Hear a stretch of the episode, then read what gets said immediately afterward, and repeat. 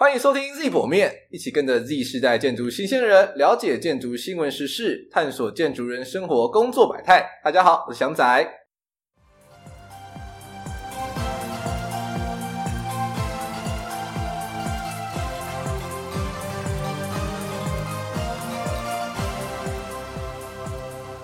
那我们今天这一集呢，邀请到了一位从日本回来的建筑设计师 Tomo 桑。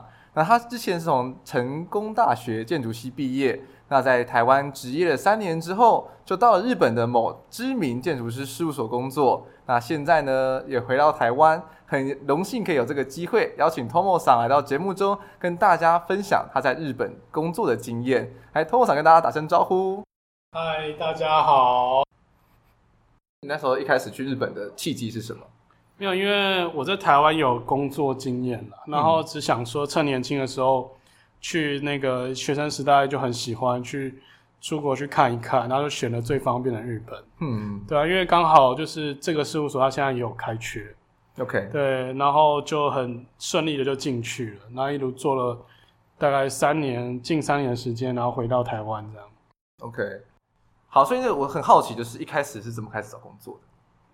一开始哦，嗯、我觉得要分成两个部分来讨论。一个就是说，呃，你去那边你是想要短期还是长期？嗯，然后还有就是说，那个你去那里，人家要用什么方式来看待你？这样，嗯，就是说，呃，这个就会牵扯到一个很重要的东西，就是说你在那边是以什么角色？比方说你是去实习的，还是你是去学习的，还是你是去做一份正式工作的，嗯，那因为根据这样的不同的工作性质，然后公公司就要给你不同的签证方式，嗯，那呃，通常公司不太会直接发所谓工作签证给你，所以说，除非你是有工作经验的，你是有能力让这个日本公司认可你，因为对他们来讲，说发一个工作签证给一个外国人是。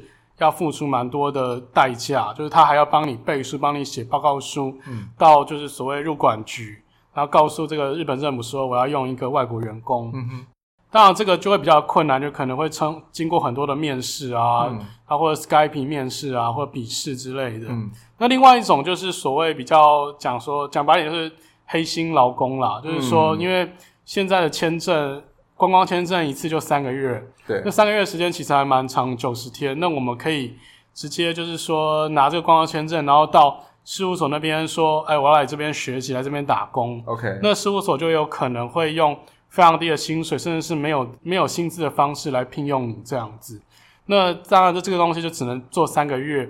那也有机会就是说，如果你做的还不错，或者是你的日文能力有达到他们的要求，那他们会考虑帮你就是做。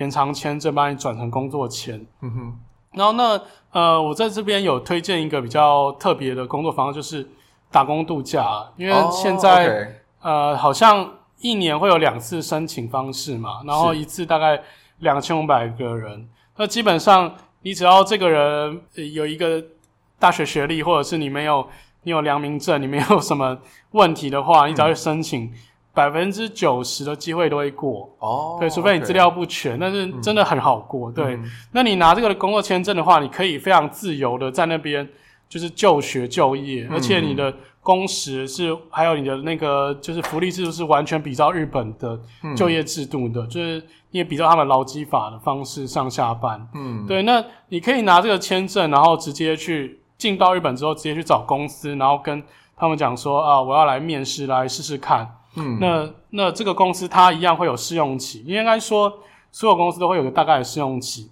那这样子你就不用担心说我在这边是是做黑工，嗯，因为如果你做黑工的话，你可能连住房子啊，或者是你要办手机、办信用卡啊、银行开户，你都办不了。哦，真的吗？对，因为、哦、因为你在日本。呃，你要做这些事情一定要有户籍啊。其实你在台湾也是，是。对外国人来台湾，如果你只是个观光客的话，嗯，你没有办法说我去办个去办个邮局开个户头，嗯，对，这个是有限制的，嗯哼，对，或者是我租屋的话，如果我今天是一个外国人，我怕他跑掉，跑掉，对，对，那其实这个是一个。蛮不错，管道可以试看看。OK，对，那还有一个就是所谓的留学签证啦。OK，对，那因为现在有一些大学他们会有那个海外就是留学的交换学生的那种体验，就是算是一个广告吧，就增加他们招生率。嗯、像像成大、像逢甲，呃，这些学校他们都有一个海外留学的制度，那他们就会帮你申请这个海外的签证，嗯，对，然后或者是去那边呃念一个专门学校，那当然有一些比较不能学的方式，就是有人去。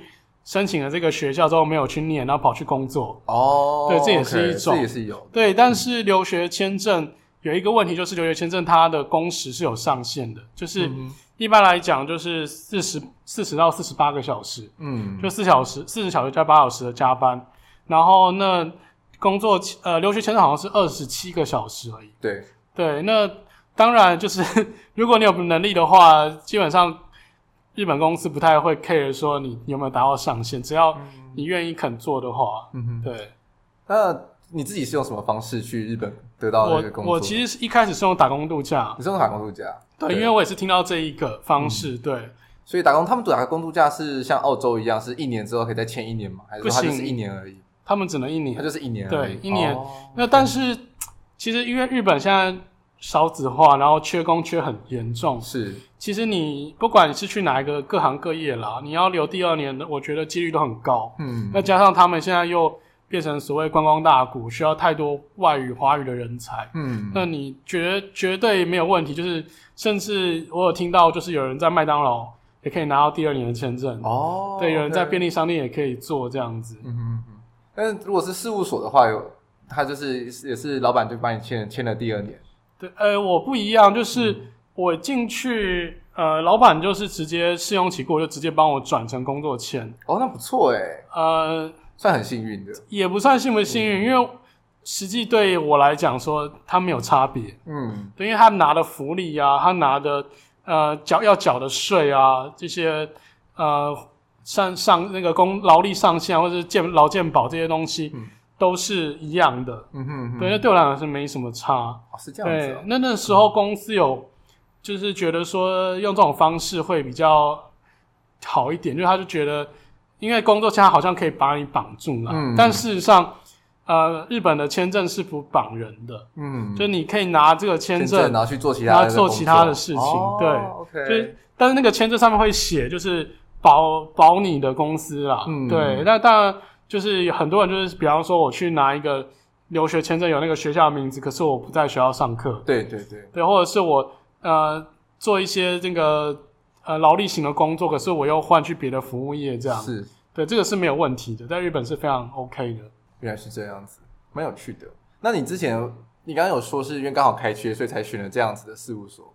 那如果你推荐大家要去日本工作的话，会比较偏好是大的事务所还是小的事务所？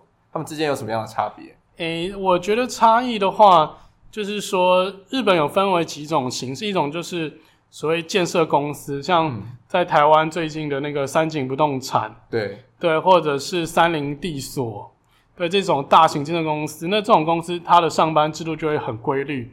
那应该说所有的公司他们都要加班，而且可能都很辛苦，但是。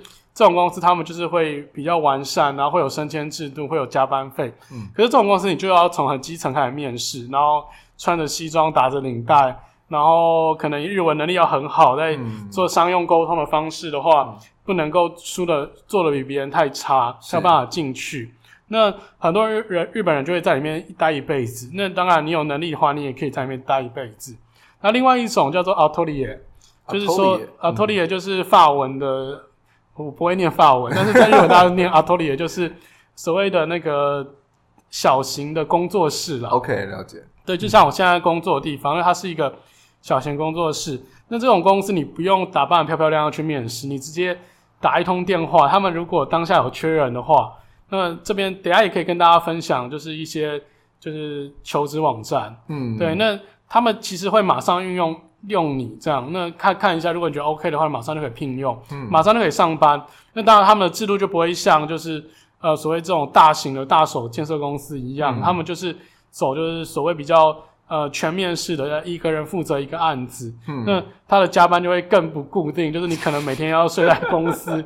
对，那当然这个问题就是在于说，如果你去日本是想要好好学习的话，那我觉得就是可以不用顾虑那么多，因为我就是待一个。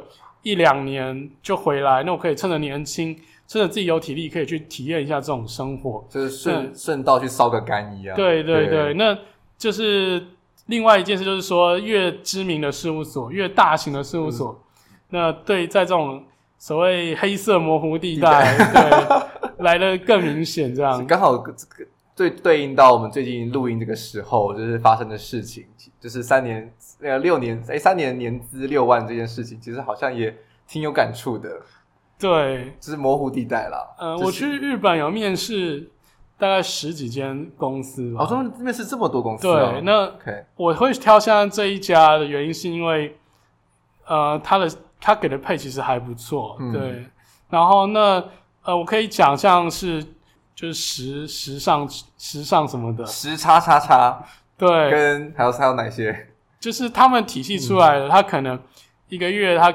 讲说他们试用期可能会在十几万.然后正式员工可能不超过十五万，这样子十几万是日币嘛，对不对？对，换算起来大概两万五左右，两万出头。欸、没有没有，你、欸、现在十万，呃、欸，比方说换如果算十万等于三万哈，大概三四万，就是在日本是活不下去的。对啊，因为还有房租，而且是他们都在东京的事务所嘛，嗯、对不对？对啊，就是基本上这一些比较知名的类型，那当然也有一些比较老牌的，就是。嗯。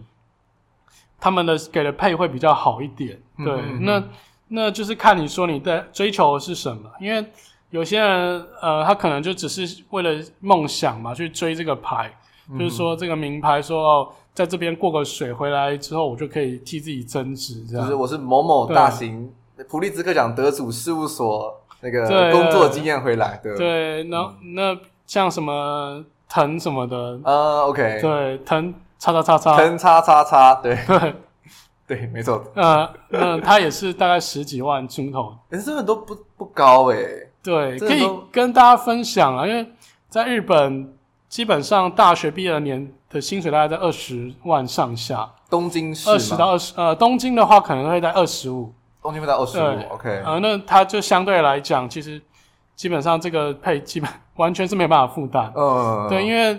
呃，租房子的话，一个套房大概就要八万。哇哦，OK。然后再加上住，对啊，如果你吃东西你自己煮，比较省一点的话，一天大概是两千到两千五左右。嗯，所以你一个月至少就是六万到八万以上。那加起来你一个月至少要十五万的开销。然后再加上你，呃，你一定会有一些娱乐，对，对你还要有，你还要申请网络，嗯、还要办手机，嗯、然后还要买一些衣服，这些杂费嘛，然后还有通勤交通费，对，那交通费有可能日那个国家公司会补助，嗯哼，OK，对，那好好一点，所以你一个月最少最少你都要花到快二十万，然后结果你的薪水只有十万。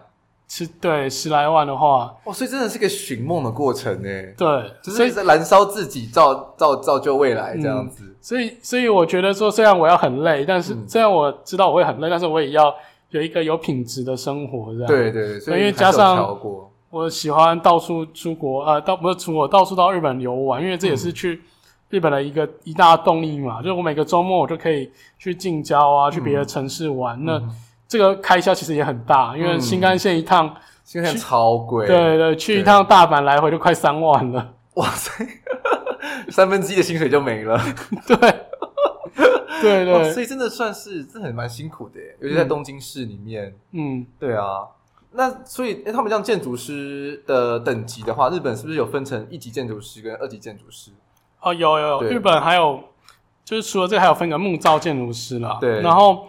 不过它像它不像台湾，就是说全部人都叫建筑师。日本的呃方式就是比较说根据你的年资啊，就是你大学毕呃你是大学毕业是高中毕业专科毕业，用这种方式，呢加上你的工作经验，然后还有考试制度去区分，就是所谓一级、二级。嗯，是。对，那其实他们的考试比较容易啦，就是、嗯、呃跟台湾一样的学科，四科学科，然后台湾没有啊，台湾是六科。诶四科学科加六两科数科哦，OK，对，那日本是只有一个数科，OK，对，但是日本的那个数科又不像是做设计，像是在制图的哦，对，它比较偏向制图，对，它的它的东西是很定，就是定性定量，甚至造型都帮你决定好，OK，对，你只要把它画出来，然后满足法规，满足这个要求，面积要求就会过，所以日本的建筑师。其实只看那个维基百科的统计，好像有三十几万人。我记得前几天在爬文，他说好像通过率大概有到二十 percent 吧。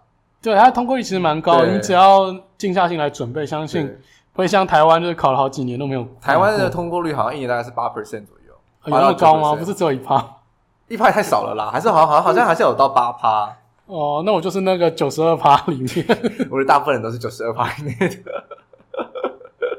所以他们的一级跟二级啊，就刚刚有提到说是毕业的的学校，然后年资，嗯、我们在开录之前其实有聊到安藤忠雄，他算是一个比较特别的案例嘛，因为他是走高中毕业，嗯，所以他就是高中毕业之后，然后你还要再加上五年的工作经验，嗯、然后你才能去考考几级？二级？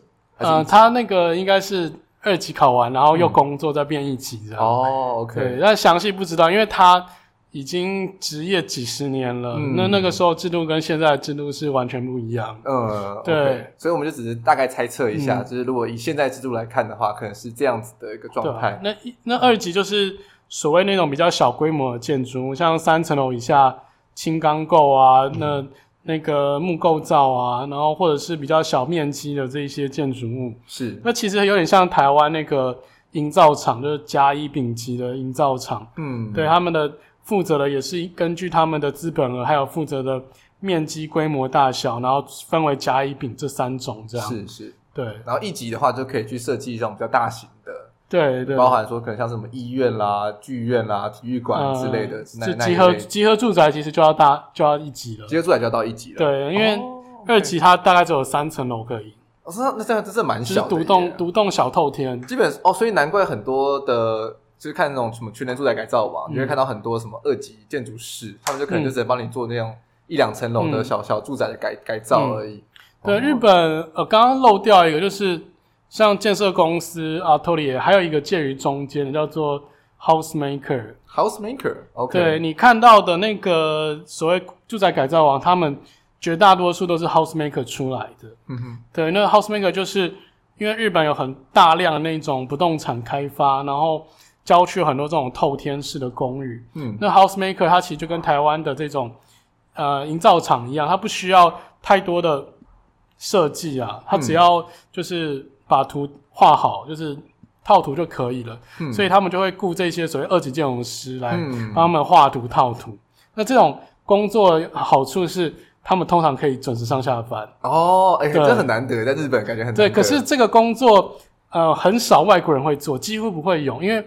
他面对的同事都是纯日本人，面对的客户也都是纯日本人。是，所以如果你不是在日本混的那么熟，或者是呃，你不是大学就在那边工作，在那边成长的人，其实你很难够进到这些公司。嗯，而且这些公司他们也不会觉得说啊，因为我只是要盖一个这么简单的房子，为什么我要还特地聘一个外国人来用？因为会有一定的风险存在。所以这种公司其实，在台湾人就是外国人进到日本找就是建筑师事务所的话，不会去找到这种公司。而且通常也他们也都不是那种很 fancy 的那些知名建筑师的名字。呃，他不会有建筑师的名字，他不会没建筑师名字。就其实建设公司也是这样啦。哦，也是啦。对，因为他他一个案建设公司，他的状况是一个案子可能有好几个建筑师参与。对，没错。对，那那 Housemaker 的话，他就是盖他的名字，什么什么米米沙哇，什么三泽啊。哦嗯对啊，或者是积水啊，OK，积水嘛，积水，积水叫做 Sekisui，跟台湾的那个积水不一样，OK，对，不是那个积水。我刚想说积水这名字听起来很不吉利耶，对，还是看还有还有一间叫漏水算 了，没有没有没有没有，积水是代表他们很，那日文里面是代表他们很有财富啦，哦，累积财富的累积财富的意思，对，哦，OK，Sekisui House，哦，那真的还蛮符合这个 Housemaker 的意向，对啊，对。就是毕竟要想要累积多点财富，嗯、好，那所以那，就是找到了，你就找到了你自己的那个事务所，可以大概的介绍一下在事务所里面大概有接触到哪一些的案子吗？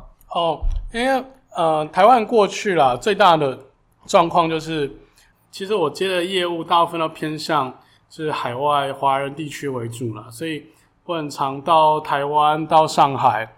到成都这个地方来出差，嗯，对，那我们负负责的案件规模也会偏比较大型，像建设公司的高层集合住宅啊，或者是一些呃会展中心啊，然后旅馆啊，然后甚至是比较大的那种 master plan 那种整理的规划的案子。嗯哼，那你觉得你在日本工作给你的最大的收获是什么？最大的收获吧，就是我觉得有很多哎、欸，因为这种案子因为规模大，所以我看的世面也会广，然后我就认识了一些酒店集团的一些头头。嗯，对，那他们有一些是日本品牌，然后在中国转投资的。嗯，对，那我可以知道说，就是怎么样经营这些东西饭店会比较好。那也认识了一些台湾的建设公司，是。那在台湾建设公司，他们推案的方式，还有他们跟外国建筑师怎么样协调，那要怎么样包装，嗯，那也会因为他做的是豪宅，也会有一些市场面、实际的经济面的需求，嗯，然后替他们考量，嗯，对。那这个是其中一个工作上的收获了，嗯。那另外一个，我觉得就是说你在日本生活。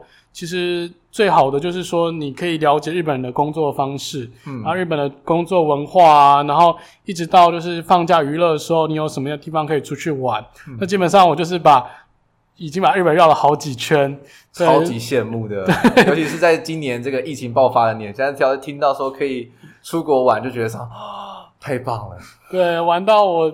可能最近暂时不会想要再去日本，对，因为能够该看的景点、该去的建筑物都去完了，是，对，那可能再等个两三年，等到有一定的量之后再回去光顾这样。的。那这你刚刚一开始在最头的时候，其实就讲到在日本的事务所很特别的地方，就是说你从一开始到事务所里面的时候，你是完完整整的去碰一个专案，这其实跟台湾的很多事务所可能也稍微不太一样。对，那那我的公司大部分。做的因为都是基本设计啦，嗯，对，那还有后续的重点监造。那基本设计的话，就是说，比举例来讲，台湾的建设公司，他们可能把产品已经规划好了，那你能做的就是从它的墙心出来那。五十公分、一公尺的距离，然后帮他穿衣服，嗯，帮他做很多那个土星环在上面，嗯，对，那这个东西就是所谓俗称的雨遮，嗯，或是那个露台、露台、阳台这种东西，对对。现在名词解释一下，什么叫土星环？土星环哦，嗯，就是说绕着这个建筑物一圈的东西。哦，OK，哦哦，所以是那个。天空中的土星款，哦，懂了。对，OK，这是这种比喻，在日本会很常这样子用。呃，在台湾建建设公司也很常这样子。哦，真的吗？我真没听过诶。因为以前是计价计平的方式，所以呃，这个东西一定要做好做嘛，那建商才可以赚钱。那现在因为不计价不计平，可是它又影响到了建筑物主要的外观的造型，所以。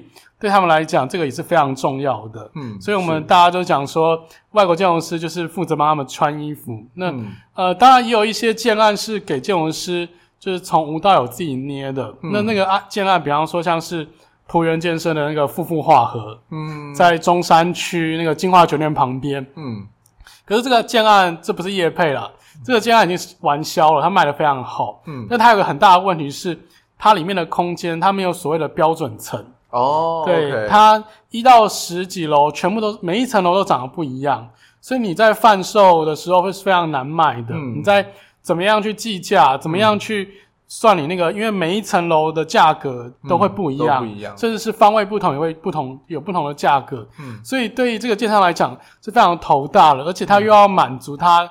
呃，利益最大化，嗯，所以那个建筑师他们也会很头痛，嗯，对，那所以后来合作过可能一两个案子之后，这个建商他们就不太愿意再给建筑师自己徒手这样子捏这样，呃、对，那我们做的也开心啦，因为。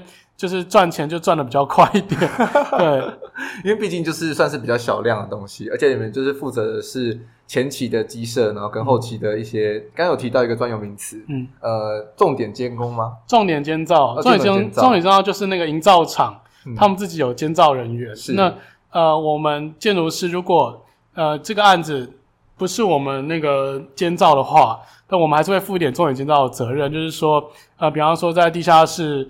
完工的时候去一次，在一楼完工的时候去一次，然后在顶楼完工的时候去一次，这种方式，然后去现场看说有没有跟我们当时的呃做的东西一样，或者是他们有什么问题，我们可以及时做调整。嗯，然后看自己的原本设计的那个设计的 idea 有没有被如实的呈现出来，或者是说被大改了之类的。对，嗯，了了解了解，其实蛮有趣的。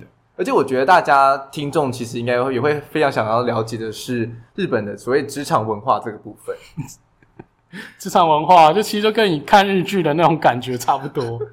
所以就是比如说像是什么上下尊卑的关系啊，或者是什么，就是比如说你要读空气。哦，读空气是一定要会啦，嗯、但是因为我们是阿托利耶，我们比较像家庭式的，对对，所以我们不太会有上下阶级制度。嗯，然后另外再加上，因为我们大家每天加班都已经忙得要死的，所以我们也不太会应酬。哦，所以也没有什么餐叙、嗯、或者是什么下班之后就是要去什么居酒屋啊，嗯、然后大家喝挂喝到凌晨三点啊，然后再回家之类的。对，但是据我所知是蛮多公司啊，别的公司他们会有这种文化，尤其是那种。需要穿制服上班的公司。哦，就是刚刚提到说那种建设公司等级，对，可能就会有这样子的事情，对，或者是什么服务业啊、IT 产业啊，嗯，它蛮多有这样的现象，嗯，对，然后呃，日本都会喝，就叫做饮み会，就是喝酒会嘛，嗯，对，对，然后他们会有所谓的一次会、二次会、三次会，那什么意思？一次会就是边吃边喝，就是。吃饭时间就是可能七点到十点，OK，对，边吃边喝一次会，然后十点到十二点是二次会，okay. 就是呃赶在末班电车之前的所谓二次会，就是再去喝一杯，OK，对，然后这个地方可能是居酒屋，是只有酒跟小菜的，是，然后那不幸的错过第末班车之后，就会所谓三次会，三次会就是喝到天亮再回家。天呐，对，这很累耶。那就是喝到第一班车再回家。可是日本人很厉害，就是他们有很多那个保肝食品嘛，就是你去便利商店，他们都会放的很明显，一整个柜子全部都是那种什么葛根汤啊，呃、对，什么什么玛卡啊，什么精力汤这种东西。是对，所以就算他们喝到烂醉，隔天你也看不出来他们有喝到烂醉过。所以就是早上九可能九九点上班，然后他就会准时出现在办公室里面。是的。好强哦！对，哇塞，哇塞，日本人的肝能力真的不太一样，对，敬业的精神。刚刚我们有提到一个单字，我觉得蛮有趣的，这是我们听众给我们的问题，就叫做“读空气”，好像、嗯、好像台湾比较没有这样的用法，它日文叫做 “cookie 有没 cookie 有有没”，意思其实就是察言观色啦。我可以这样、啊、可以这样解释，其实就是说，嗯、其实台湾也会啦，就是说我不用。呃，讲出来，大家就知道我在，我不能做这些事情，或是我应该做这些事。嗯，比方说你在电车上面，就是手机不小心响了，大家都没有看你，你就知道大家都在瞪你。哦，真的假的？你会有这种感觉？对，这个就是在日本那种感觉感受。哦，所以在日本电车里面，手机是不能响响出声音来的。你有去过日本玩，就知道他们电车很安静，非常安静啊。对啊，就是一点风吹草动。都不行，就大家都会那个眼角这样瞪你的感觉，好可怕哦！这就读空气啊！哦，这就是读空气。对，OK。那事务所里面有什么状况是需要读空气的？事务所，我真的觉得我们算还好，而且再加上因为我就是外国人的那种心态，嗯，所以我不太会在意说，就是我要在你讲之前，我就要知道这个状况。我，嗯，我觉得说，呃，我就是要问嘛，那就算丢脸也没差，因为反正。我是外国人，我的日文已经够烂了，嗯，我何必还要再为难自己做这些事情？所以我觉得我们这个状况没有那么多，对，没有这个，反而没有这样的现象啦。那可能也是刚刚讲，就是那种大型的、比较大型的公司，比较长幼有序的公司，嗯，这种公司会比较有这样的情况发生。是是是。然后我们刚才其实有提到说，在事务所里面，其实加班的状况还是一样是蛮严重的。嗯所以这也是蛮可怕，也是日本的职场文化的一部分。对，就是其实好像没办法，就是建筑产业，不管国内外，其实都差不多是这样。对，对而且而且大部分都没有加班费。哦，他们没有加班费啊？对啊，都是所谓责任制啊。其实责任制这个词在台湾劳基法里面是有定义的，是你的年薪好像要到十五，你的月薪要到十五万以上，或者是你要特别跟劳工局报备，你才能用责任制这三个字。嗯，但是日本也是都这样，业界的潜规则嘛，对、嗯，是一种业界的潜规则。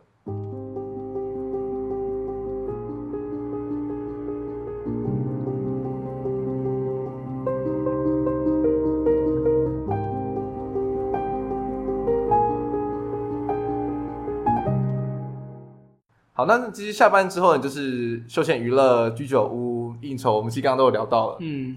事务所可能像你们这种家庭式事务所稍微比较少，嗯，所以你周末的时候都会去到处玩，看很多各式各样的美丽的景色。嗯、那有没有办法跟我们推荐一些东京的私房景点？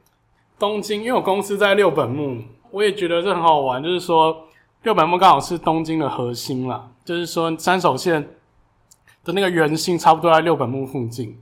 对，这样子其实一讲出来的，大家就差差不多可以知道是哪间事务所。那、欸、也不用不知道，因为六本木那边有非常非常多的设计公司。OK，六本木、表参到、青山这一带。诶、欸，我闲聊就是说，东京最贵的地方啊，反正就是日本最贵的地方，叫做三 A 地段。对，就是所谓的那个青山嘛，嗯哼，然后还有呃阿扎布跟阿卡萨卡，就是赤坂、青山跟麻布，嗯，对，这三个三模呃围起来的三角形啊，嗯，就是所谓东京最日本最贵的地方。那六本木就在这个三角形的中间，所以我们在那个地方，呃，东西是最贵的，然后可能你只能吃便利商店，对，或者是麦当劳这种很便宜的东西，欸、对。那但是好处就是说，呃，你到哪里都四通八达，嗯，对，你可以因为那边有很多铁路交汇，对，你可以到哪里都很方便。那东京的话，呃，我自己是喜欢就是博物馆行程啦，嗯，对，我最喜欢还是那种上野公园那边，对，因为有四个四个博物馆，就是呃，不是讲四个博物馆，就东京国立博物馆，嗯，就是上野公园那个。喷水池、不忍池的后面，嗯，对，那个那边那个国立博物馆有四个建筑物，就是就四栋，然后四栋分不同年代做完的，我很喜欢。嗯、对，那这个四个建筑物的话，呃，分别代表四个不同时期的日本建筑。嗯，所以如果你对那种日本近代建筑非常有兴趣的话，其实我觉得一定知道这个地方。你可以站在这个十字路口上，你可以看到四个年代，就包含就是。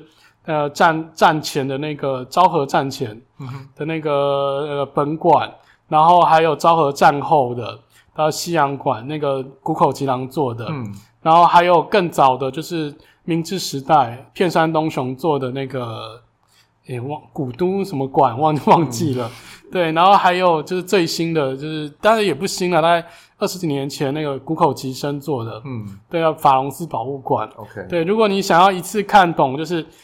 日本这一百年来的建筑发展史，我觉得去这个地方就很棒。那你能不能跟我们听众大概说明一下，所谓的昭和战前跟昭和战后他们的建筑的风格上有什么样的差异？对，我我觉得蛮有趣的是，昭和战前的状况，它它其实也是跟欧美一样进入到所谓的现代主义的建筑物。嗯，对，那它也是在一个做一个磨合，因为现代主义其实它在科比意所提出的这些什么新建筑理论。之前就出现了，是，只是那个时候大家其实不懂什么是现代主义，嗯，大家只知道要把旧的这些所谓浪漫的、古典的、把巴洛克装饰性的东西剥掉，嗯，可是问题是剥掉之后建筑还剩下什么？嗯，所以他们就开始跟所谓的现代，就当时的、当时当代的一些东西做结合，嗯哼，啊，比方说当时的那个呃机械的东西，他做了一些机械呃很工业化的东西。或者跟数学做几何有关的，嗯、比方说什么爱因斯坦塔，嗯，这种东西，或者是像是包豪斯这种比较像工业、工业的工业制造的东西，是，对。但是日本就是比较不一样，日本其实它收到了这些西方的现代建筑工法之后，它的东西其实。还停留在他们的上一代观念，嗯，就是我们可以把日本一些日本传统元素加在上面，是，所以他会在它的现代的建筑上面加上一些唐破风。唐破风指是什么？呃，唐破风可能就是就是所谓的那个日本传统建筑的飞檐。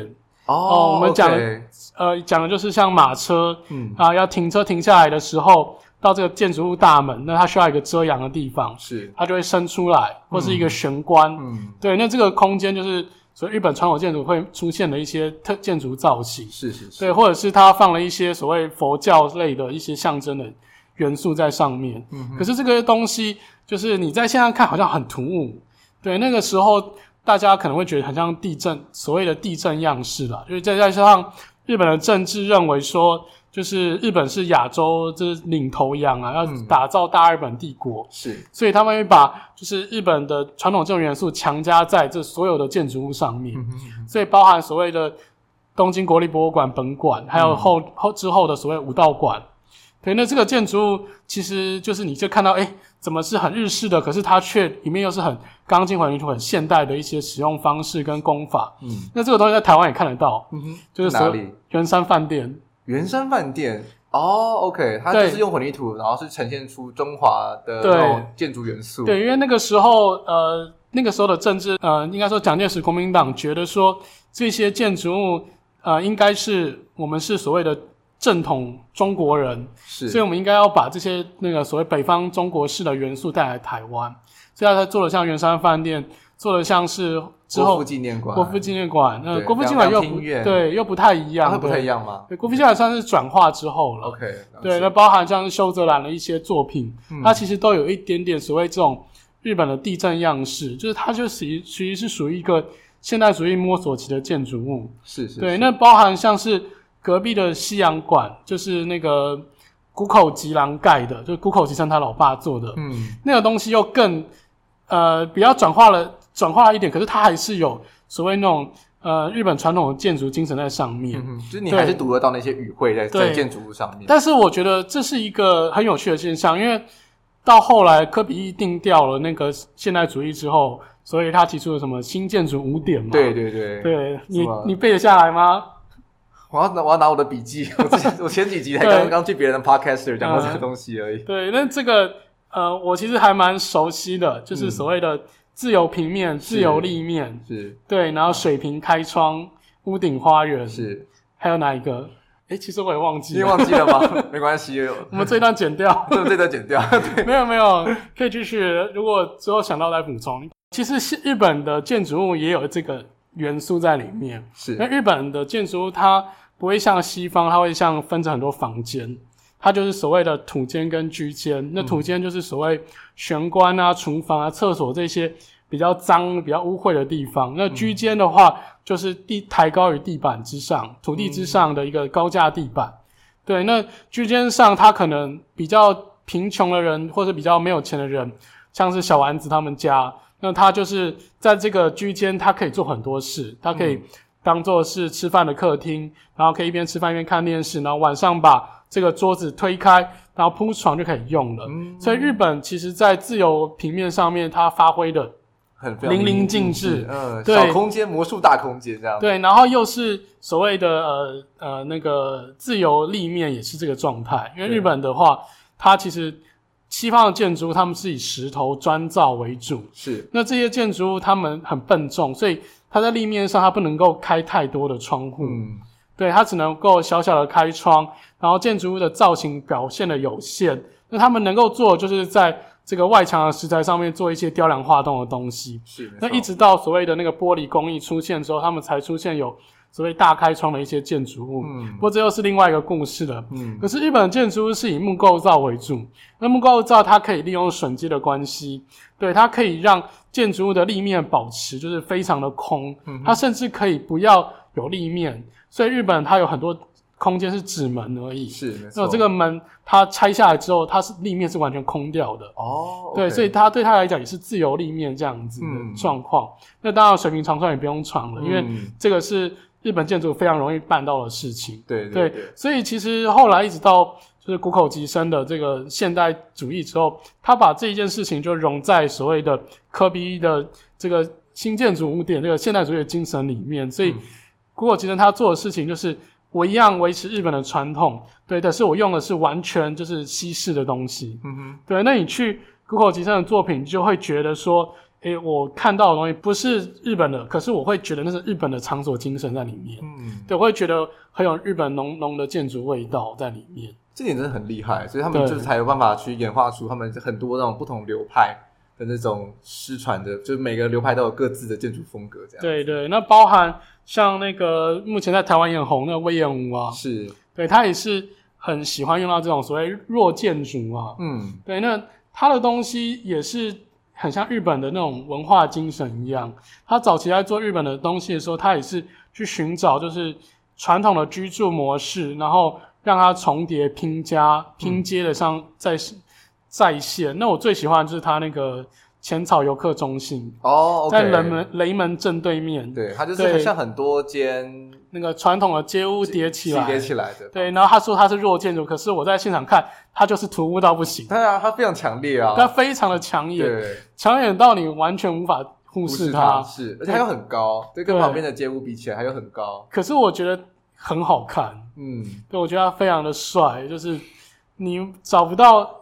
当时那些，你把当时那些做竞图的方案摊开了，你觉得没有人可以超越他哦。Oh. 对，因为他那些想法非常做得好，而且他把这些立面的上的一些元素一路用到室内。嗯，比方说他一些斜屋顶做到室内，它就变成是一个阶梯教室。哦，蛮厉害的。对，那比较高的房子，它就是一个挑空。嗯，对，那呃，你看到那些屋子屋呃斜屋顶跟上一层楼板的交界那个三角形夹出来的缝。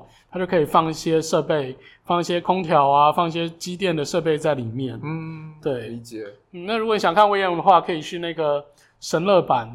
神乐版。对，神乐版那边有蛮多威严的小作品在那里，嗯、像那个什么呃赤城神社。嗯哼。对，然后还有那个他之前做了一个怎么拉嘎库，对，它是一个商场啦。嗯哼。对，用那铁皮做的一个商场。我觉得做的都还蛮成功的，而且神乐坂也是一个，就是如果你想要遇到明星啊，然后想要吃一些高级法国料理啊，可以走那条路看看，蛮好逛的。从那边可以一路走到饭田桥。哦，OK，嗯，真的对于日本，真的对东京超级熟悉耶。就是我现在没完全没办法在脑中去 map 出来那些你刚刚提的地点，它都在那哪里？哦对，那我要解释，没关系，我们要开另外一集再解释。你不用解释，没关系，反正大家反正刚刚听众有听到了，你们就自己去 Google 一下喽。对对，那我们也不会帮你整理。其实我觉得你还蛮适合去开一个什么日本建筑地图之类的这样子的 Google Map 的表单之类的。哦，我有做了，真的哦，给他分享给我，给他分享给我。哦，好，我给他分享给你。我我是蛮需要的。我最近。在做网页了，哦、就是我想要把我那些去过的地方记录下来，嗯，嗯，然后成立之后可能还会再宣传一遍这样。嗯，对，你这边这边就很多听众，第一次宣传，草创时期，你有你有吗？上万个听众，哎、欸，不要这样子好不好？我们再累积起，OK。我们这个只要一上传之后，就是广为流传，就是 forever 都可以听得到。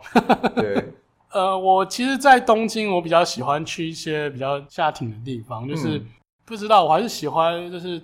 比较怀古气，不要那么太大城市的感觉。嗯，对。那东京的好处就是，你要很喜欢城市。嗯，你总不可能说，呃，我要看山看海，然后跑来东京。虽然有虽然有东京湾给你看了，但是就是你就是不适合来，你可能就要去比较乡下，去什么富山啊，然后去甚至京都啊，会比较好一点，对吧？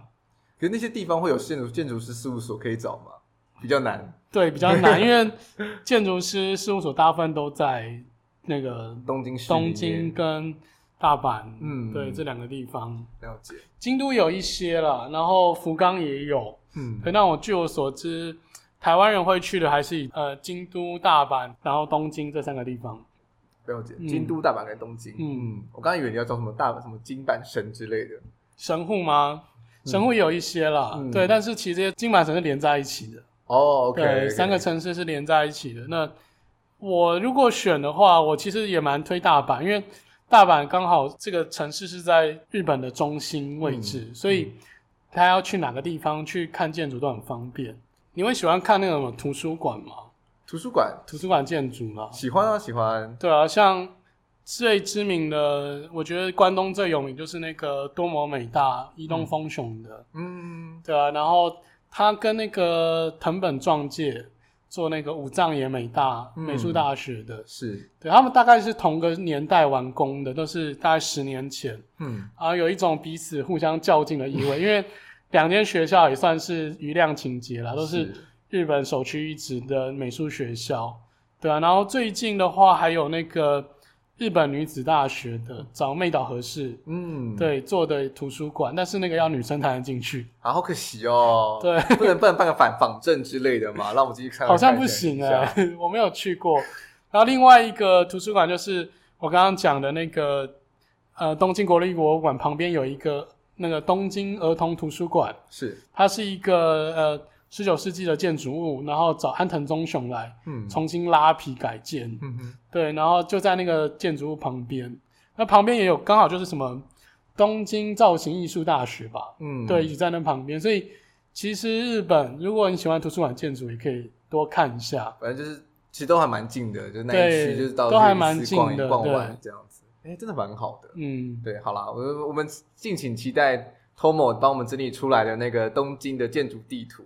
哦，还有别的县市也可以。呃，反正就是整理出来这样地图，我们就是可以很方便。嗯，因为应该还是有很多什么私密的那一种，可能像住宅案之类的。你有住宅案我不能讲，因为有隐私，哦，有隐私权的问题。对，你在网络上其实找 Google 得到，但是都不能公开，不能太正大光明的讲。对，只能讲在什么车站。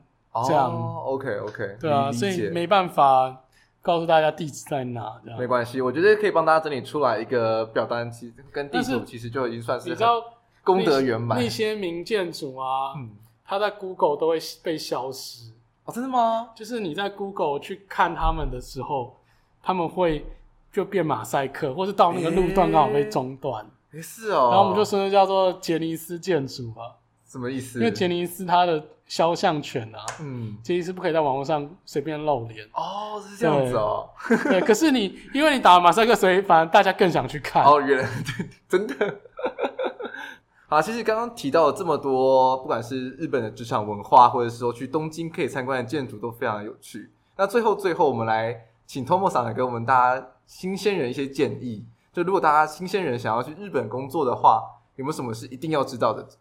小 table 之类的，没有 paper 啊，就是要新鲜的干。然后有一个网站叫做 Architecture Photos，就是建筑照片。然后你可以 Google Architecture Photo，它是日本最大的求人网。对，那这个求人网它会介绍很多，不管大的小的，它都会摆在那边说啊，我们现在有缺额，然后需要怎么样经验，然后给的 pay 是多少。嗯，这个网站可以上去游览，它有点像是。日本版的 Arch Daily 哦，oh, okay. 对，那他也会介绍很多建筑师的新作品，对，但是它是全日文的，所以、嗯、呃，就是建议呃，你看这些网去这些工作的时候，你还是要至少 N 二以上的能力，嗯，对，所以不得不不得不说，如果想要去日本，不管是进修或者学一些他们的知识，或者是去他们事务所工作。还是先要先把自己日文能力先准备好。对啊，就像去美欧美也是啦。对啦，你要在欧美找工作，你确实也是要有一定程度的英文能力。嗯，然后如果学生的话，当然寒暑假去那边短期打工是可以，可是我觉得千万不要去那边当黑工啦。哦，对，这很重要。因为日本，你如果是外国观光客的话，你的你如果在那边有什么生病啊、意外啊。所以你的健保费非常的高，嗯，是对你没有健保，你需要付出医疗代价非常的高，然后公司也不会保护你啊。如果你有什么状况，嗯，对啊，然后发生什么危险，那我觉得这是非常不鼓励的。那如果要去的话，嗯，我建议还是以就是有拿到签证的方式再出发，这样，因为说实在，其实日本现在要拿签证其实蛮容易的，嗯，对，因为很好发，不管是用。打工度假还是用留学的签证的方式进去，我觉得都是一个很容易就是取得的方式。嗯，了解。好的，那我们这一集非常谢谢 Tomo 来跟我们分享这么多日本有趣的知识。谢谢。我们的每一集呢都会上传 Apple Podcast、Spotify 及台湾专属的商岸平台，固定每周一一早大家通勤时播出，让大家搭车不无聊。想知道更多内容或想要我们聊什么主题，快 follow 我们的 IG 平台。打 Z 剖面或 Section Z 就可以找到喽。那我们下周一见，拜拜。